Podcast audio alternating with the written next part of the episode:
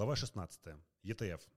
Зачастую хочется купить много разных акций, как Apple, Google, Facebook, Intel, Tesla, Amazon. Но одна акция может стоить столько, сколько у вас нет денег, а купить хочется очень сильно. Для этого есть ETF. ETF – это Exchange Traded Fund.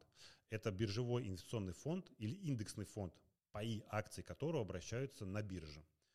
Э, в двух словах. Собрался пул инвесторов и образовали некий фонд.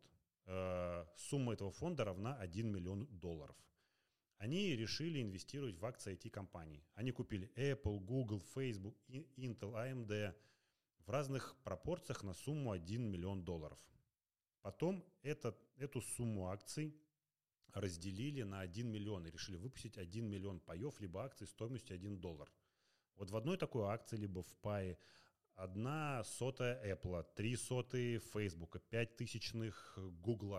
И они продают на рынке, они продают на, это на рынке. Это есть, как сказать, ETF это некий аналог э, диверсификации портфеля. То есть вы как бы купили все по чуть-чуть. И если, собственно говоря, э, э, вы владелец акций Apple и, например, там Google, и акции Амазона и как бы Гугла падают, но вы видите, что, например, акции Intel растут, а у вас их нету, то вы как бы будете, наверное, грустить.